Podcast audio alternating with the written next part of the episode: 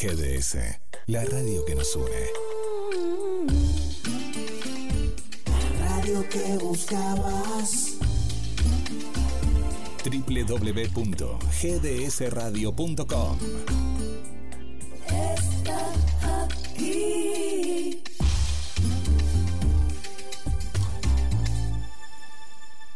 Occupy any time or space.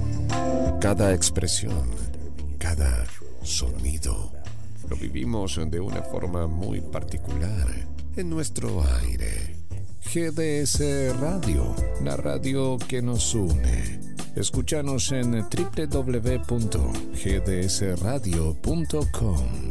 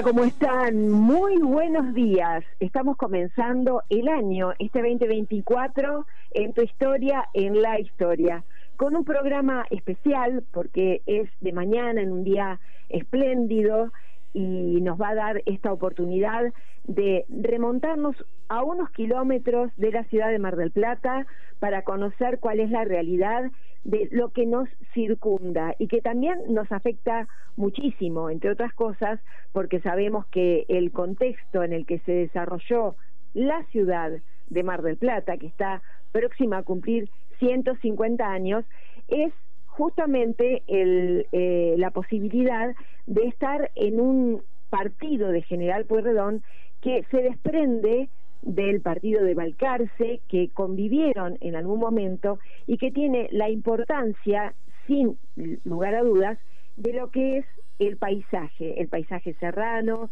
todo lo que rodea la ciudad, los cursos de agua, el desarrollo agropecuario y también aquellas eh, novedades que fueron apareciendo con el correr de los tiempos en estos 150 años y mucho más hacia atrás, cuando pensamos en estas sierras que nos rodean, eh, pobladas y tan pobladas por pueblos originarios, aquellos que defendemos de alguna manera de eh, los pueblos establecidos en las sierras, tenemos un particular afecto por este paisaje serrano y también por la biodiversidad que guarda.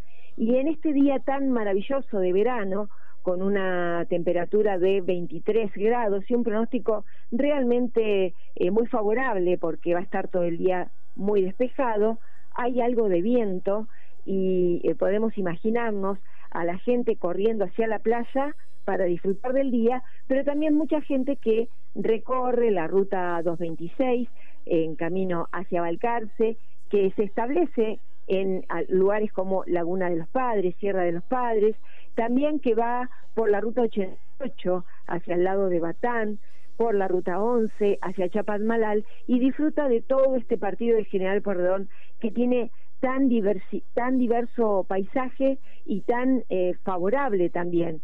Como decimos siempre, y recordando las palabras de Enrique Alió, una hermosa y privilegiada comarca en la que supo establecer y fundar la ciudad de Mar del Plata Patricio Peralta Ramos. Estamos muy agradecidos a esa decisión, sin ninguna duda, y también estamos eh, con un compromiso muy fuerte de defender todo aquello que significa el paisaje que nos identifica, porque eh, no somos solamente, eh, por decirlo de alguna manera, personas de ciudad. Hemos venido de una villa muy pequeña, hemos transcurrido todos estos años y hemos interactuado permanentemente con el campo, la sierra y el mar. Y en este momento sabemos lo que significa cuidar y eh, proteger este paisaje y por ello hemos decidido en esta primera eh, entrevista del año 2024 hablar con el antropólogo Esteban González Sugasti, que es el referente, el responsable de la Reserva Natural Privada Paititi, de también por supuesto titular de la Fundación Paititi, que forma parte de eh, campo eh, que, como él mismo cuenta en algunas entrevistas, eh, es de su padre desde hace 55 años, pero por otra parte ha tenido desde que él empezó a tomar las riendas una, un giro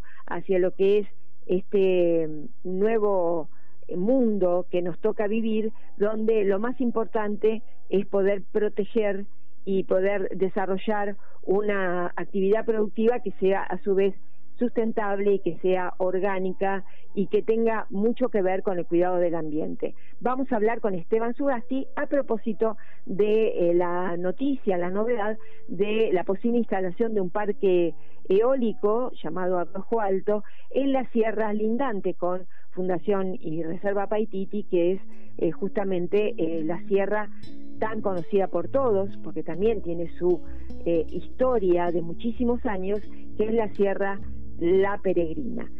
Y también vamos a hablar sobre lo que va a ocurrir a nivel cultura en la ciudad de Mar del Plata, porque tenemos una agenda muy, muy poblada, no solamente por los festejos de los 150 años, cada una de las instituciones está tratando de homenajear a la ciudad a la manera eh, que consideran más apropiada y poniendo todo el esfuerzo para poder hacer un homenaje realmente importante para esta ciudad tan hermosa en la que hemos nacido muchos y en la que nos toca vivir eh, a muchos otros que la han elegido como su lugar y su lugar en el mundo.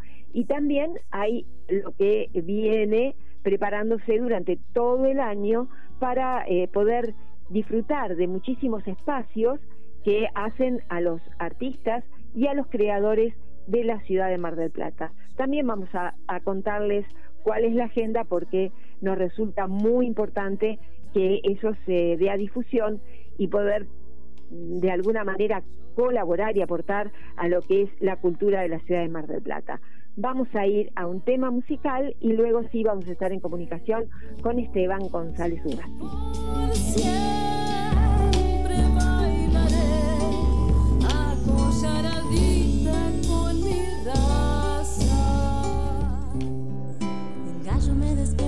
Mañana muy temprano junto al canto de zorzales y calandrias. Los niños hacen chozas y guaridas en los árboles con ramas de la poda y envases reciclables para afuera de mi ventana veo caballos y se escucha trabajar a un tractor lejano. En mi alero anidan siempre golondrinas y pichones y la huerta nos ofrece su alimento saludable.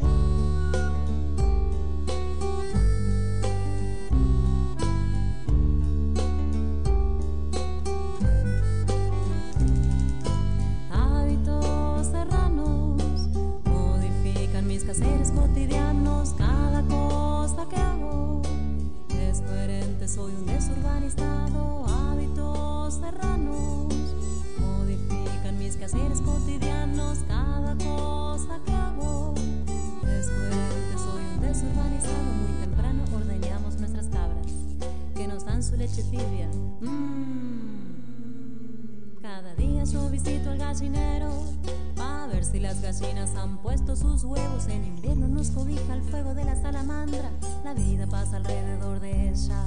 Por las tardes junto leña en canastos y cajones para calentar la casa por el frío de la noche.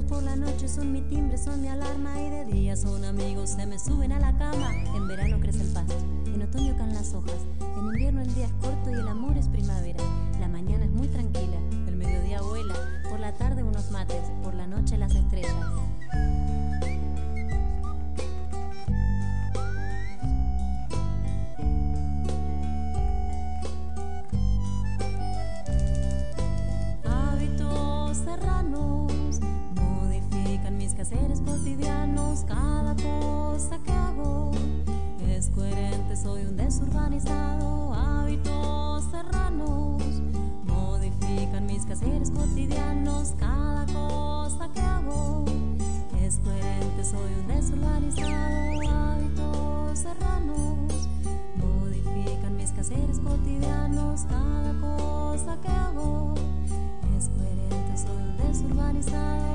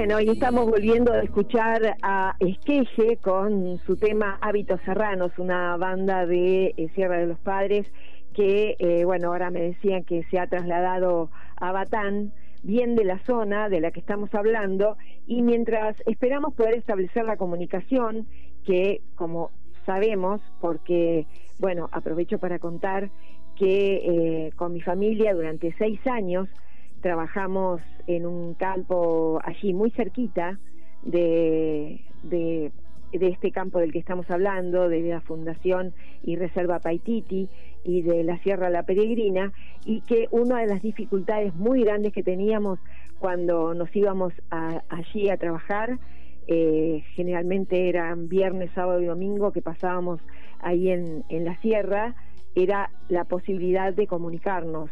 Y entre otras cosas, eh, sabemos que eh, las, las antenas eh, no, no abundan en la zona, lo que por otra parte nos parece algo, por supuesto, muy apropiado para proteger de alguna manera el ambiente.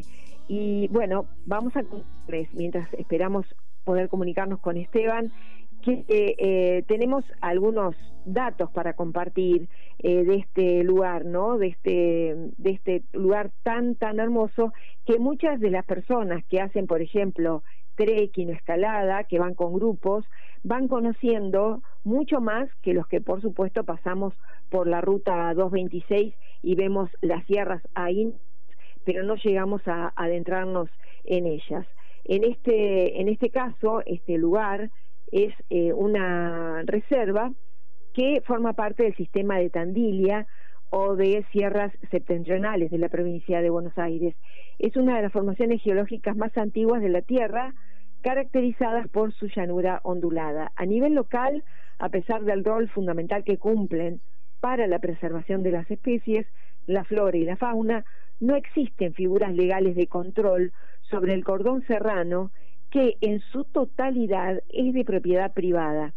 Y aprovecho también para contar que hace muchos más años de los que les estoy diciendo de este, de este emprendimiento eh, en el que trabajaba mi marido y bueno, yo lo acompañaba, eh, hace muchos años, tuve oportunidad de, eh, de poder eh, vivir durante los veranos eh, experiencias muy lindas en lo que es la Serranita, que está justamente, es, lindera con la Sierra La Peregrina.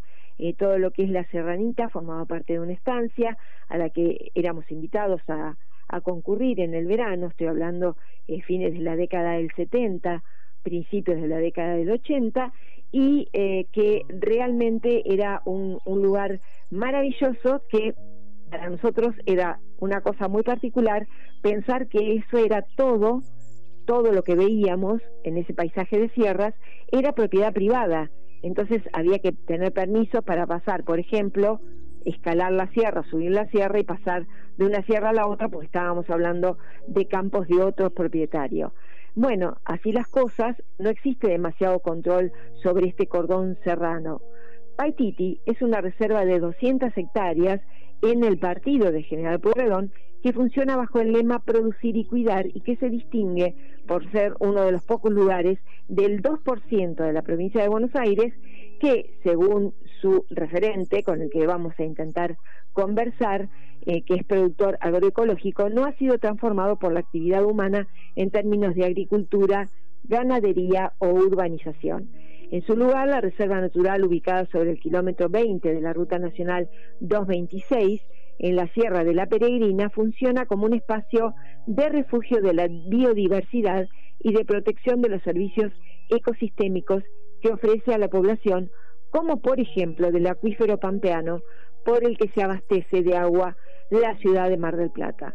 A nivel nacional, la provincia de Buenos Aires, según dice Esteban, es una de las más modificadas por algún tipo de acción humana y de ahí el énfasis puesto en proteger la Sierra de Tandilia y Ventaña como ecosistemas que en ciertos sectores no han sido transformados o al menos no en su totalidad. Estos ambientes en donde no se puede hacer agricultura funcionan como refugios de biodiversidad.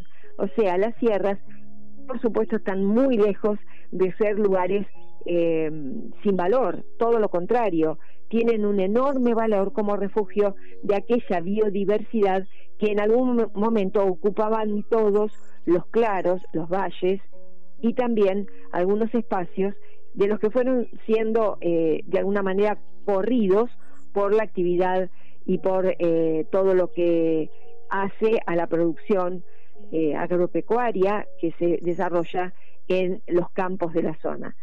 Desde hace 10 años la Reserva Paititi trabaja a partir de convenios con la Universidad Nacional de Mar del Plata, en donde los biólogos y agrónomos investigan la reserva natural. En este último tiempo realizaron relevamientos de la flora y la fauna, en donde hallaron alrededor de 370 especies diferentes, de las cuales un 70% de ellas son nativas. Se trata de una cifra relevante porque en campos agrícolas se encuentran entre 30 y 50 especies con suerte. O sea, imagínense que toda esa biodiversidad ha encontrado refugio en estas sierras del sistema de Tandilia y de Ventaña. Como parte del ecosistema, esas más de 300 especies vegetales en Paititi están acompañadas de insectos, pequeños mamíferos y todo tipo de animales que dependen de esta comunidad vegetal.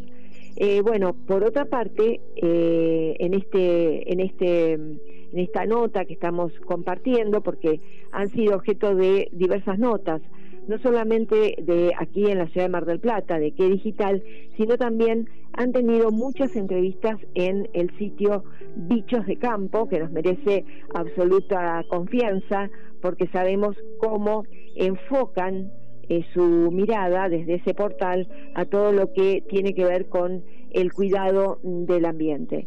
En el último año, nos cuentan, colocaron cámaras trampa y relevaron especies de mamíferos pequeños que normalmente no se ven porque casi todos son nocturnos. Así hallaron una importante cantidad de zorros grises, gatos monteses, muchos de los comunes y otros de los que son todos negros, que es la misma especie pero con una variación genética y la gente del, del campo les dice panteritas, hurones, sapitos de las sierras, zorrinos, distintos tipos de roedores, mulitas, ciervos no nativos y chanchos jabalí, con la cualidad de ser invasores, además de pumas, que aunque no salieron eh, en la cámara trampa, se saben que están. Y podemos dar fe de que por las noches, por ejemplo, se escuchan el, el bramido de los ciervos, eh, muchas veces durante el verano, que es algo impresionante eh, cuando uno está en la quietud de las sierras y puede eh, vivir la experiencia de estar establecido en ese lugar.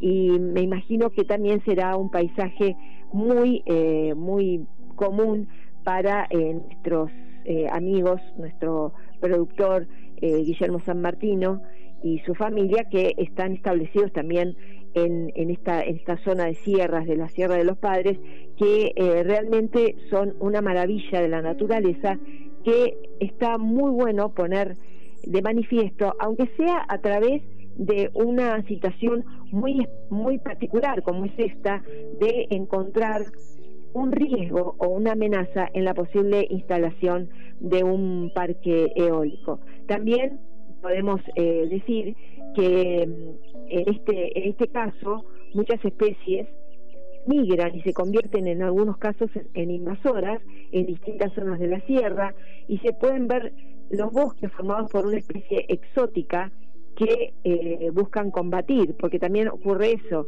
van apareciendo especies que no son nativas y que se van eh, mm, teniendo un lugar predominante sobre las que sí lo son, entonces eso también constituye un riesgo. De la misma manera que ocurre con el chancho jabalí, los ejemplares invasores de la flora amenazan la supervivencia de la vegetación nativa, en este caso de los pastizales serranos, que es justamente lo que más se quiere cuidar al ser una, una especie eh, nativa. Nosotros, desde el Nodo General Porredón de la Red Argentina del Paisaje, estamos muy atentos a todos estos eh, emprendimientos que tienen que ver con el cuidado del bosque nativo y de la fauna nativa. Y bueno, hay algunas expresiones de Esteban Sugasti que dice, nuestras sierras son súper importantes porque funcionan como refugio de la biodiversidad. Eh, hay distintas especies endémicas, especies que solamente están allí y que si se pierden, se pierden en todo el mundo, tanto en plantas como en animales. Un ejemplo de ello son las dos especies de lagartijas relevadas en Paititi, la, eh, la que es llamada Liolaemus tandiliensis y la Liolaemus absconditus o lagartija oculta que fue descubierta hace cinco años. Es muy raro que aparezcan animales grandes que no están descriptos, pero siguen apareciendo y como estos hay otros animales y plantas endémicas. Por eso es importante tener ambientes protegidos en esta zona de, sierras y es muy importante cuidarlos. Yo eh, recuerdo muchas veces eh, yendo al campo de, cruzarnos en estos caminos eh, que son caminos vecinales muy intrincados, con lagartos soberos, con ese tipo de animales, también con gatos fonteses y todo lo que hace al, al asombro y al descubrimiento de estas especies que eh, de alguna manera, a pesar de que están compartiendo el ambiente con el hombre, son animales que consideramos salvajes o animales que forman parte de la fauna nativa. Y, bueno, vamos a dejar para eh, poder eh, charlar con Esteban, si no podemos hacerlo hoy, lo vamos a hacer el lunes próximo, vamos a intentar la comunicación en, en este momento, pero vamos a dejar para que él nos cuente también el reservorio que tiene que ver con los pueblos originarios. Y vamos a dejarlo porque es un lugar de estudio de la Universidad de Mar del Plata. Está interviniendo también la antropóloga y también arqueóloga eh, Diana Massanti, que ha tenido siempre mucha preponderancia en lo que nosotros consideramos como importante de difundir y también Esteban Sugasti desde su lugar eh, están eh, tratando de llevar adelante junto con la Universidad Nacional de Mar del Plata el relevamiento de lo que son estos yacimientos.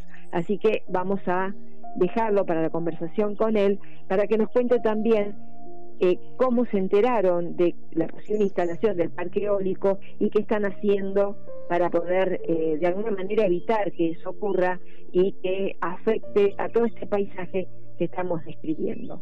Vamos a ir a un tema musical y vamos a ver si eh, en definitiva podemos conversar con nuestro invitado del día de hoy.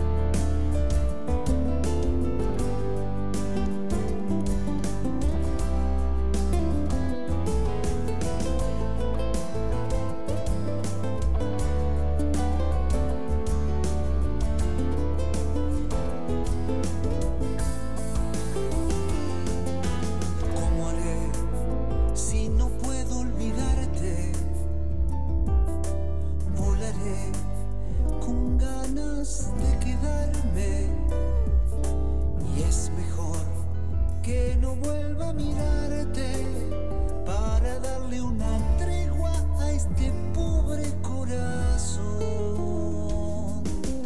Viviré colgado a tu sonrisa.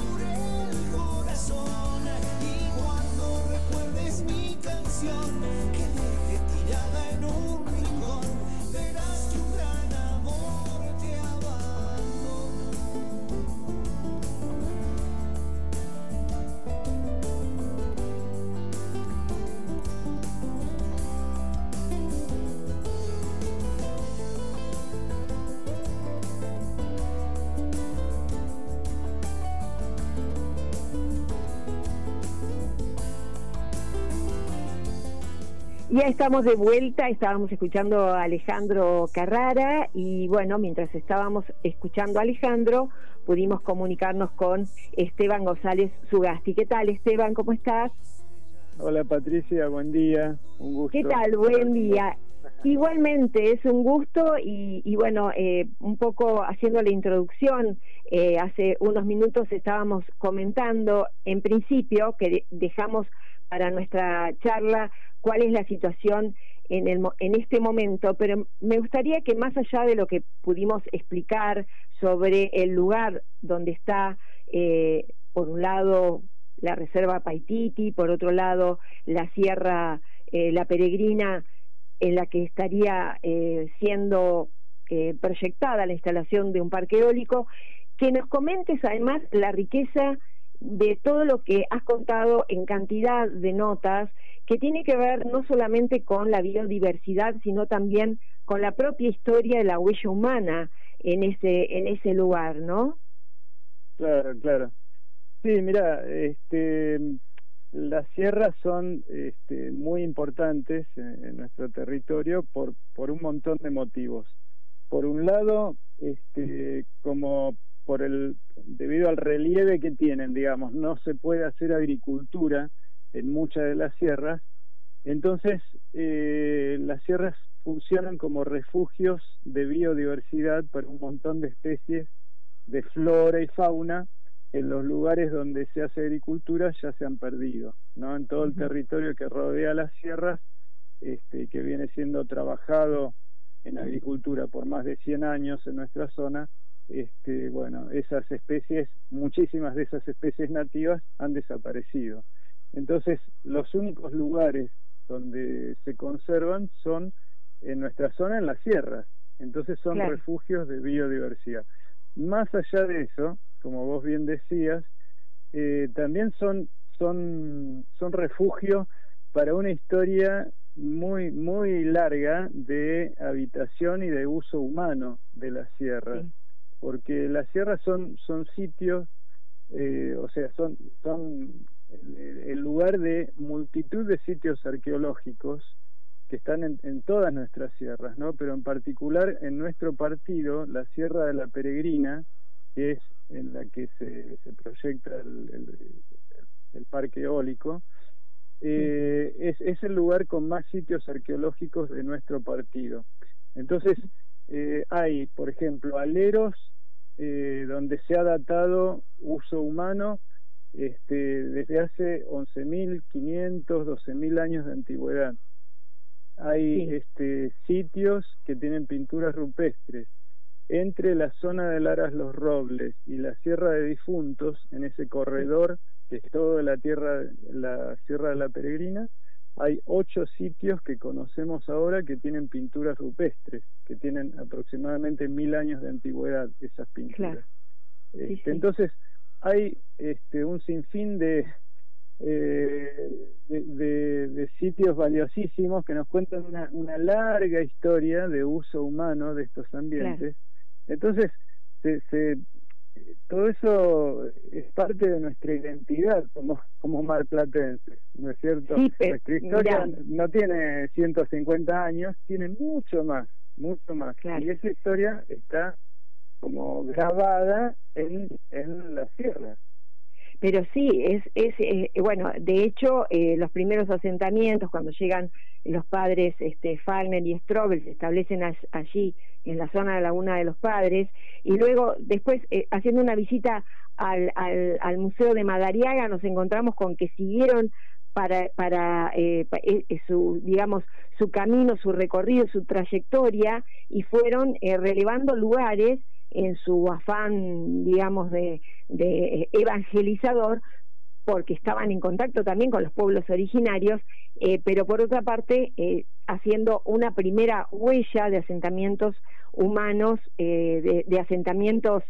más urbanos como villas, pequeños poblados, pero teniendo en cuenta que había personas que estaban, o pueblos originarios, que estaban residiendo en esos lugares y que estaban eh, llevando una vida en la que había producción, había refugio en estos lugares, en, la, en las sierras, y había eh, también un, un, desarrollo cultural que es una eh, cuestión ancestral que debemos también proteger, que es algo claro. que eh, por ahí se nos, se nos pierde de vista en esta historia que nosotros tenemos tan presente, que es la de los 150 años de Mar del Plata, y tenemos que dar vuelta a la mirada y mirar hacia las sierras y pensar que también allí eh, hubo el origen de todo. Y una cosa que también eh, es, es, es desconocida, y que yo estaba comentando, es que todas las sierras y todos los campos, los valles, los vados, son propiedad privada y que eso también eh, es una cuestión que hay que resolver en una cuestión legal. En este en este tramo que nos toca transitar a nosotros que es cuando aparece esta posibilidad de que se establezcan equipamientos que de alguna manera nos exceden no que no es la producción claro. que no es lo agrícola ganadero. Es algo que realmente en, en, en el impacto que puede llegar a producir nos excede y que nos encontramos un poco este, vulnerables al no haber una, una cuestión, me, da la impresión, muy clara, porque eh, como estábamos leyendo, por ejemplo, tampoco la gente de la zona tuvo noticias de lo que iba a ocurrir hasta que empezaron a hacer algún tipo de obras. Claro, claro. Sí, hay varios eh, puntos importantes que vos mencionaste en lo que me decías pero quiero comentar en este, este que a mí me parece clave y es lo que vos decías de que eh, si, si, entendemos que estas sierras tienen un valor eh, muy muy importante que va más allá de lo que cada propietario pueda o quiera hacer en sus, en sus tierras que son privadas claro. este, eh, entonces tendríamos que pensar como sociedad en eh, alguna figura de protección normativa para estos ambientes que son tan ricos. porque Claro. son ambientes que nos están prestando servicios ecosistémicos, por ejemplo, en cuanto a biodiversidad, conservación de especies endémicas que están acá y en ningún otro lugar del mundo. Bueno, todos esos son servicios que nos prestan a toda la comunidad, no solamente al dueño del campo. ¿no? Claro. Y también hay, este, eh, bueno, todo esto que veníamos hablando, una historia compartida, milenaria, de 12.000 años de historia humana. Eh, todo esto que tiene que ver con nuestra identidad también va más allá de, de la propiedad privada. Son, son bienes y servicios que nos prestan a toda la comunidad. Entonces, por ende, eh, como sociedad, tenemos que, que pensar y que este, poner en práctica también eh, alguna figura de protección para estos ambientes, que no, no implica la expropiación de esos campos, pero sí un, un, eh, un regular el uso que les damos a esas tierras, ¿no es cierto? Entonces, Claro. por ejemplo, en la provincia hay una ley que se llama de paisajes protegidos. Bueno, este, eso es- sería un instrumento que podríamos ir pensando para este, declarar paisajes protegidos a nuestras sierras y entonces evitar la intrusión de este tipo de proyectos que son este, muy disruptivos, ¿no? Que modifican paisaje, que modifican flora, fauna, ambiente, captura de agua, lo modifican irreversiblemente. Entonces, Claro. estas cuestiones hay que regularlas normativamente y yo sueño con el día de que podamos declarar paisaje protegido en nuestras sierras, ¿no? Bueno, En eso la comunidad tiene que, que tomar partido, digamos, este, porque son bienes, como decía recién, que, que son de todos, ¿no? Exacto. Hay que hay que también trabajar sobre el concepto de lo que es el patrimonio, que no se refiere solamente al patrimonio que conocemos eh, eh, por ahí como una cosa más urbana, que es el patrimonio arquitectónico, por el que todos luchamos y que está todo bien, pero el patrimonio, el paisaje convertido, eh, igualado eh, en la categoría de patrimonio, es algo que debemos eh, interiorizar y, y también cada uno, es una cuestión de educación también, el de poner el acento en, en la educación de los de, todos porque eh, los chicos aprenden rápidamente y valoran rápidamente lo que lo, pero lo que me parece que estamos ahí en falla somos eh, los adultos porque todo esto nos sorprende a, a muchos eh, sin tener mayor conocimiento sobre esto que estabas mencionando y sobre la necesidad de que existan figuras legales de protección tanto a nivel municipal como a nivel provincial. Nosotros estamos trabajando en la red argentina del paisaje, sobre todo en el nodo general Pueyrredón, que como eh, te, te, eh, había hecho la mención, eh, vamos a ver si podemos mantener una reunión, un vínculo con el coordinador Héctor Dellán y todos los que estamos eh, ahí en, este nodo, que es que la ley nacional del paisaje, que al final eh, ha tenido como un, eh, un cierto desarrollo a nivel legislativo, pero no, no fue promulgada, se pueda eh, tomar en, provincia y como ordenanza municipal en, en los municipios y partidos, porque tiene mucho que ver con los paisajes protegidos, pero eso debe estar reglado y debe estar reglamentado para que sea de verdad una herramienta que sea válida, ¿no? Y, Claro, y volviendo volviendo a esto que nos estás contando que es eh, muy este muy interesante eh, desde el, desde el lado de los yacimientos arqueológicos al lado de las especies que han encontrado en la Sierra Refugio eh, también eh, tu propia experiencia al, al, poder cambiar eh, de alguna manera la matriz productiva de un campo y transformarlo en eh, un campo que tenga una producción que sea sustentable. Y este este, esta dicotomía que se da, porque algunos dicen, bueno, están exigiendo energías renovables, que puede ser la eólica, y por otro lado están protestando cuando se habla de la instalación de un parque eólico. Hay que encontrar, claro. me da la impresión, este, una, una resolución para eso, ¿no? Claro, claro, sí. Este, no, es muy importante lo que me, me, me comentás, porque... Eh, Sí, hay gente que piensa que, que, que, hay una contradicción, ¿no es cierto? Que nosotros nos oponemos a, eh, al, al, parque eólico. Eh, cuando mm, estamos luchando por nuevos modelos productivos que no contaminen y por la conservación de las tierras y del ambiente y haciendo educación ambiental y todo lo demás. Eh, el tema, eh, yo quiero que, que, quede claro ¿no? a todos los oyentes, es que no estamos en contra de las energías alternativas, al contrario, eh, yo estoy convencido que tendríamos que haber este, hecho el proceso de transición energética, no ahora, hace 10, 20 años atrás, ¿eh? eh en favor de las energías sustentables y la descarbonización.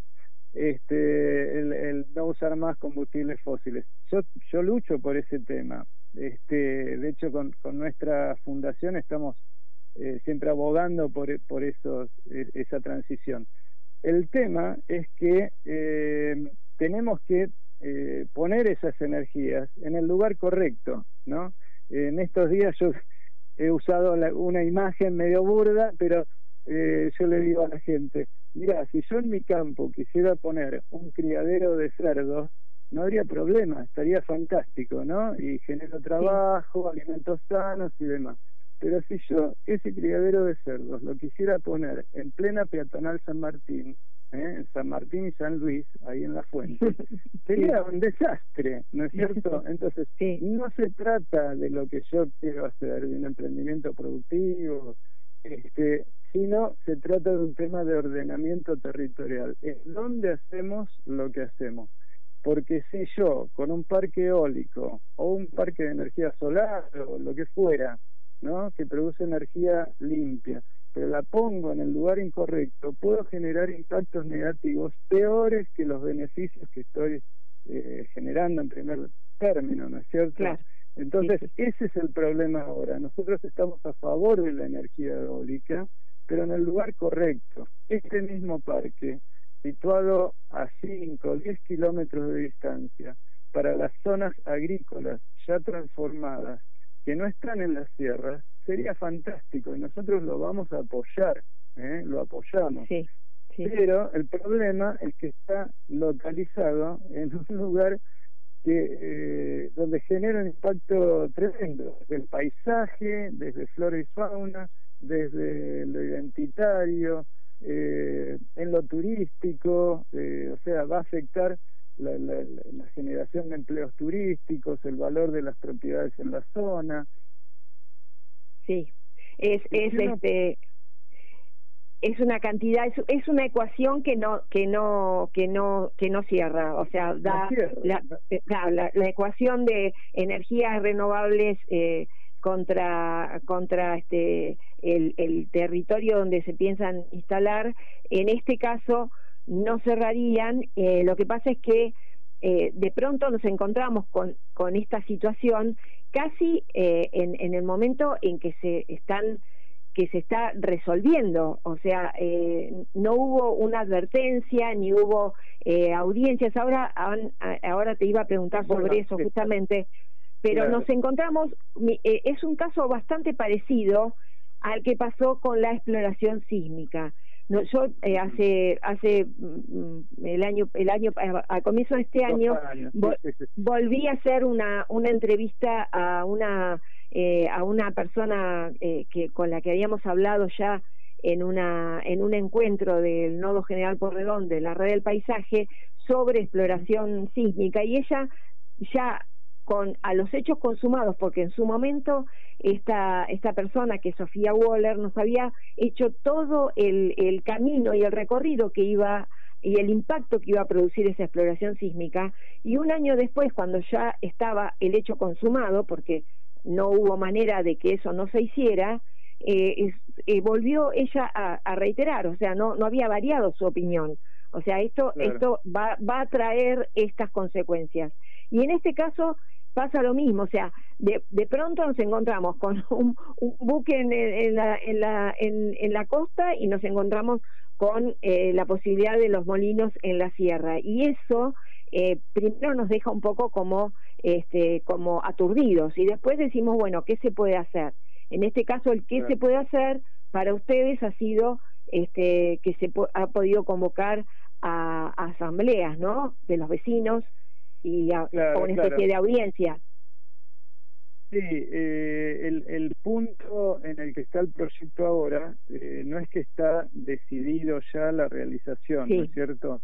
En Sí. realidad está en una etapa bastante inicial y, y aunque fuera aprobado por la provincia, tardaría entre uno y dos años en arrancar con el proyecto. Entonces, estamos en una etapa inicial, que es la etapa en la cual la, la, la empresa prepara un estudio de impacto ambiental y lo somete a la provincia, al Ministerio de Ambiente de la provincia de Buenos Aires, para su Sí. evaluación. Parte de ese proceso de evaluación incluye la participación pública. Entonces, Sí. el mecanismo que eligió la provincia en este caso, eh, hasta ahora no ha sido de audiencia pública, sino de participación a través de la página del Ministerio de Ambiente de provincia.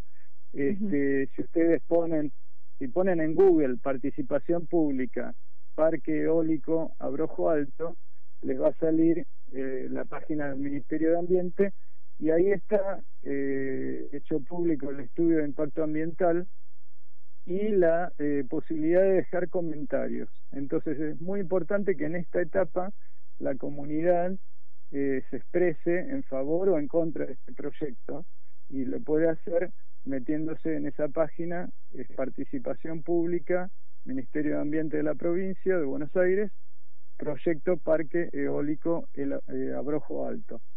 Bueno, Sí. este, entonces esa es una forma en que la comunidad puede participar y expresar su opinión.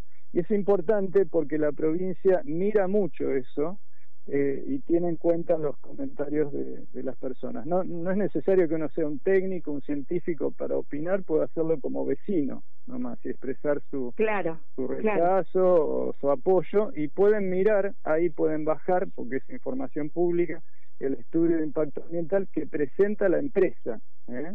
Este, Claro. Entonces También, uno puede sí. verlo, nosotros lo hemos analizado, ya eh, invertimos mucho tiempo con gente de la universidad este, y el estudio, a, nuestra forma de ver, eh, eh, está muy flojo en cuestiones ambientales, de paisaje, de impacto social y económico. Este, entonces, eh, tiene muchas falencias, muchos puntos que no han considerado o que han considerado mal. Este, entonces, eh, bueno, califican todo como de bajo riesgo, este, Claro. cuando en realidad nosotros pensamos que es muy alto el impacto que, que causaría, ¿no? Entonces, bueno, Claro. eso es una forma de participación activa que está vigente hasta el 26 de enero. Muy Así bien. que invito a todos los que nos escuchan a que se metan en la página del Ministerio de Ambiente y este, puedan participar ahí. Y Bueno. después hemos hecho asambleas eh, en, el, en el- bueno, una en la biblioteca municipal, biblioteca pública del, de la delegación municipal de Sí. Sierra de los Padres y también hicimos un encuentro el sábado, también ahí en el barrio de Sierra de los Padres, este, apoyado por la Asociación Vecinal de Sierras, eh, en los que la intención es que la comunidad conozca sobre este proyecto, porque como vos bien decías, eh, la mayoría nos enteramos o habíamos escuchado rumores o habíamos escuchado de distintas formas del proyecto, pero no teníamos detalles y esos detalles nos llegaron cuando fue publicado el estudio en la página del Ministerio de Ambiente hace Claro, 18, 20 días. Entonces Claro. ha sido un proceso en el que la comunidad ha estado ajena y nosotros estamos convencidos que la comunidad tiene que participar en esto, porque como Claro. decíamos antes, afecta el paisaje de todos, no solamente el del dueño del campo, y afecta los servicios ecosistémicos que esa tierra presta a todos, ¿no? claro. Este, entonces, Entre otras cosas estamos- decíamos de, pr- de protección del acuífero, que no es no es no es este menos importante que todo lo demás, ¿no? Además de todo lo que No hemos es- hablado. Exactamente, no es menor, no es menor. Las sierras son zona de recarga del acuífero en nuestra zona y bueno, eh, por eso eso es otro elemento más para que sea un paisaje protegido, ¿no? Claro, claro. Bueno, nosotros eh, vamos a vamos a seguir eh, con, con todas estas conversaciones y vamos a ir eh, recabando también este, opiniones y eh, como tanto de, de, este caso como de tantos otros que siempre nos, nos importa mucho difundir. Eh, yo te agradezco enormemente eh, el, el, esfuerzo de haber podido llegar a hacer la comunicación y quedamos en contacto. Eh, por supuesto, vamos a hacer una, una, una reunión y después podemos expresar aquí en la, en la radio también eh, mediante una conversación con el nodo general Pueyrredón de la Red Argentina del Paisaje, entre otras cosas porque parte de la gente que está dentro del nodo son todos referentes en sus áreas, pero eh, por ejemplo eh, hay personas como la arquitecta Ana Núñez que estuvo elaborando una junto con la universidad la ordenanza eh, eh que se refiere al hábitat y lo ambiental que eh, nos parece sumamente importante porque incluye todos estos temas, así que, y es para claro. el Partido General Pueyrredón. Y además esas, esos temas se pueden trabajar y a través del Consejo Deliberante que siempre decimos que es el lugar donde se deben resolver este tipo de, de cuestiones y que son la única garantía que tenemos eh, de que, bueno, de alguna manera se cumpla lo que la gente o los vecinos demandan, ¿no?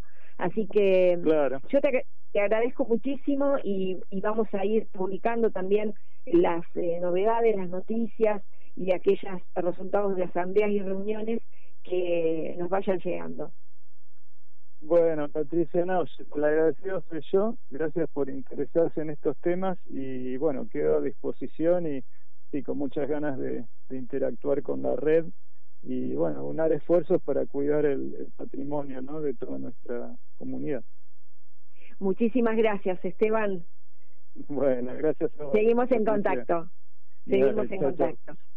Bueno, estuvimos conversando con Esteban González Ugasti, que es el titular y el referente de Fundación Paititi, y también que eh, tiene su, su lugar allí, su, su campo en el Lindero, con la Sierra La Peregrina, y que bueno, si ustedes este, escucharon desde el principio algo de lo que contamos, el campo de Esteban tiene algo más de 430 hectáreas y está este, volcado a una producción que es una producción sustentable, tiene mucho compromiso con el, con el cultivo de manera orgánica y también con eh, la posibilidad de desarrollar una ganadería en ese sentido.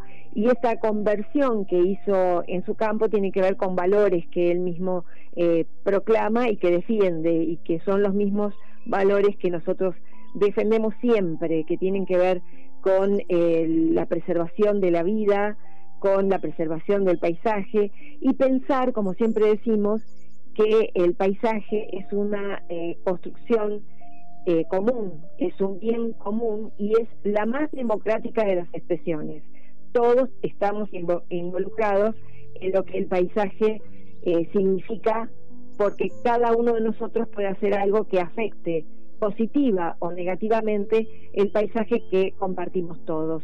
Y vieron estas, estas expresiones de eh, hablar de la sierra brindando servicios ecosistémicos. Eso me parece que es algo, son eh, cuestiones que tienen que ver por ahí con un lenguaje un poco más, eh, más eh, académico, si se quiere, pero también volcado a lo que todos podemos comprender. ¿Cuál es el servicio que esas sierras están brindándonos a todos, ¿no? Al defender el lugar y el refugio de animales, de flora, de, de fauna y también de la importancia que tiene para la preservación del acuífero pampeano que está protegido por estas sierras. Bueno, me resultó sumamente interesante. Ahora vamos a ir a un tema musical y luego vamos a terminar, como habíamos prometido, con la agenda cultural de la ciudad de Mar del Plata.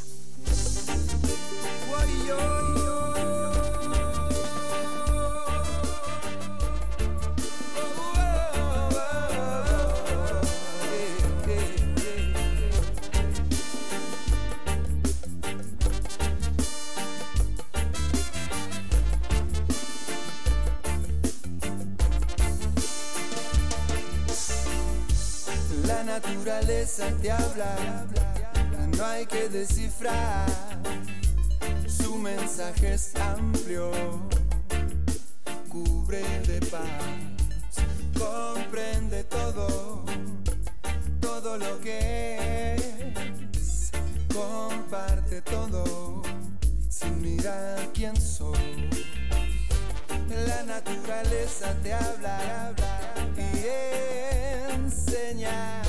Su mensaje es claro, no hay por qué entender implícitamente todo lo cubre.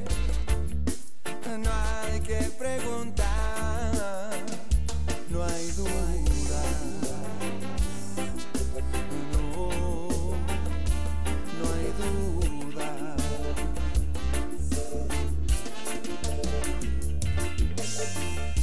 la naturaleza te habla. No hay conflicto ni necesario usar lenguaje alguno. Comunicación, comunión, nada que esperar. Sencillamente unión. No hay duda.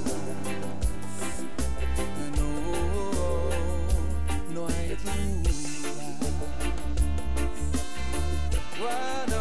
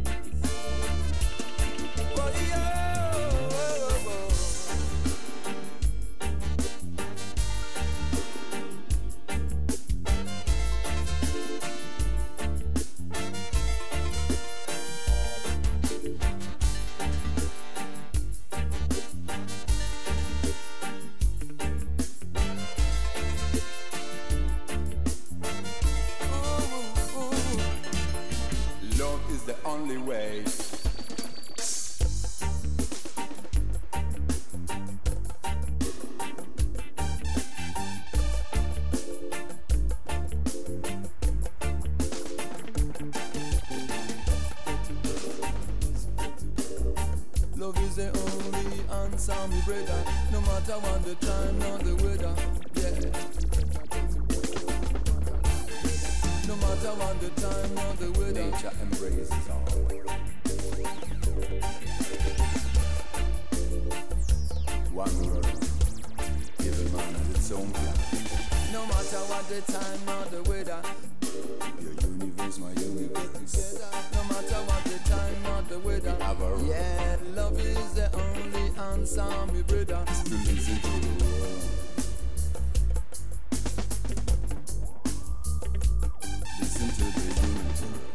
estábamos escuchando Los Cafres, La Naturaleza, y vamos ya despidiéndonos de este programa del día de hoy, eh, bueno, con, con algunas novedades y noticias interesantes, y les dejamos algunas, algunas de las eh, posibles invitaciones de, este, de esta semana porque hay muchísimo en la ciudad de Mar del Plata para poder disfrutar. En principio, por supuesto, los vamos a invitar y los vamos a súper recomendar y les vamos a decir que lo van a pasar muy bien en la charla que va a dar el doctor Eduardo Longhi, que va a versar sobre el Bristol Hotel. El Bristol Hotel, que fue inaugurado el 8 de enero de 1880 en la ciudad de Mar del Plata, a partir de una iniciativa que tuvieron eh, sobre todo el hijo de Pedro Luro, Pedro Legario, eh, bueno, tuvo una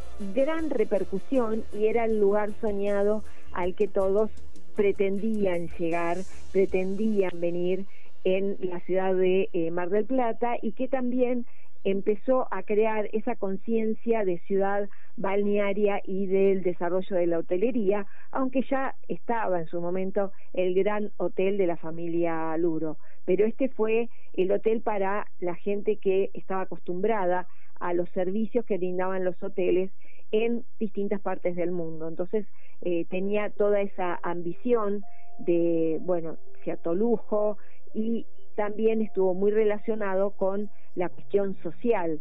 La gente venía a Mar del Plata, al Bristol Hotel, o iba a las quintas, según este, muchos historiadores dicen, eh, cercanas a la ciudad de, Mar de Buenos Aires, donde también desarrollaban actividades de verano.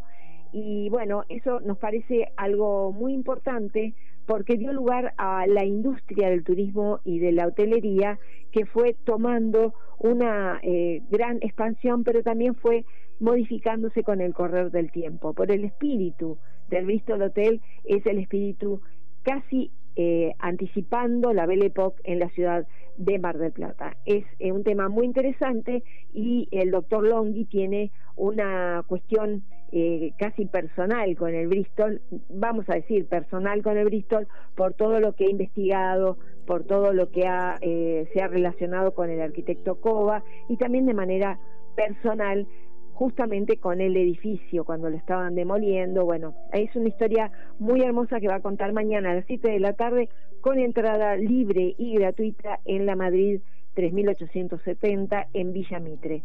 Por otra parte, también hay otras actividades, por ejemplo, en el día de hoy, y lo tienen que buscar en la página de eh, la Asociación de Amigos del eh, Museo Juan Carlos Castañino, hay una visita guiada que en algún momento el año pasado no pude hacerla, eh, pero la voy a hacer porque es bastante reducida, que es el acceso a los lugares de eh, al área de servicio del Museo de la Villa Ortiz Basualdo y nos parece muy muy este eh, encantador el hecho de conocer la trastienda por dónde circulaban eh, por dónde qué, cuáles eran los espacios en los que se elaboraba la cocina. La otra vez fui eh, con todos mis nietos a Villa Victoria y lo que querían ellos era ver la cocina. Es una cosa este, increíble porque es como imaginarse el ambiente y la atmósfera que se vivía en cada una de las casas. Qué mejor lugar que la cocina. Les recomiendo también que eh, se metan en la página del Archivo Museo Histórico Municipal y también de la Asociación de Amigos, porque nosotros hemos puesto muchas fotos, hace ya mucho, publicaciones que tienen que ver con la casa original, que también es hermoso para ver lo que era esa quinta Emilio Mitre en la época de su eh, fundación, ¿no? en 1930. Por otra parte, les vamos a contar que para estos eh, días que siguen, hay actividad en el Centro Cultural Osvaldo Soriano. Eh, eh, el próximo, o sea, día, el día 23, por ejemplo, hay cursos de comunicación asertiva, la comunicación como habilidad social que permite expresar opiniones, ideas y sentimientos. Está allí un, curso que se da los días martes por la tarde, también el martes 30, pero eh, más acá en el tiempo, para no irnos tan lejos, le vamos a decir que el jueves 18 de 10, de 10 a 11 y 30 está el curso de Historia del Cine en Mar del Plata, un curso introductorio que cuenta con el único festival clase A de toda la región y una actividad audiovisual propia que se remonta a los orígenes mismos del cine. Este curso lo dictan eh, Miguel Monforte y Julián Ebelev, eh, es arancelado por los dos encuentros del jueves 18 y del jueves 25. No se lo pierdan también, hemos hablado aquí en la radio con Julio Nebelev y Miguel Monforte sobre este, este, esta posibilidad de, eh, de asistir al curso y de poder disfrutar de la historia del, del, eh, cine en Mar del Plata. Y también vamos a dejar la, la, la noticia, pero lo vamos a desarrollar el próximo eh, lunes, sobre la presentación de Alejandro Carrara el viernes 28 de enero en el Teatro Colón. Lo escuchamos hoy Alejandro en un tema musical y vamos a seguir este, promoviendo lo que es el teatro y la música de los artistas marplatenses que están en diversos espacios y que de verdad eh, nos llena de orgullo contar con una cantidad enorme de gente que se prepara durante todo el año y que también durante todo el año están acompañándonos con su arte. Vamos a dejar aquí el programa del día de hoy. Agradecemos muchísimo a Guillermo San Martino, el espacio y también la puesta en el aire y la operación técnica. También a nuestro entrevistado del día de hoy, Esteban González Sugasti, y los vamos a recibir nuevamente el próximo lunes a las 10 de la mañana en Tu Historia, en La Historia.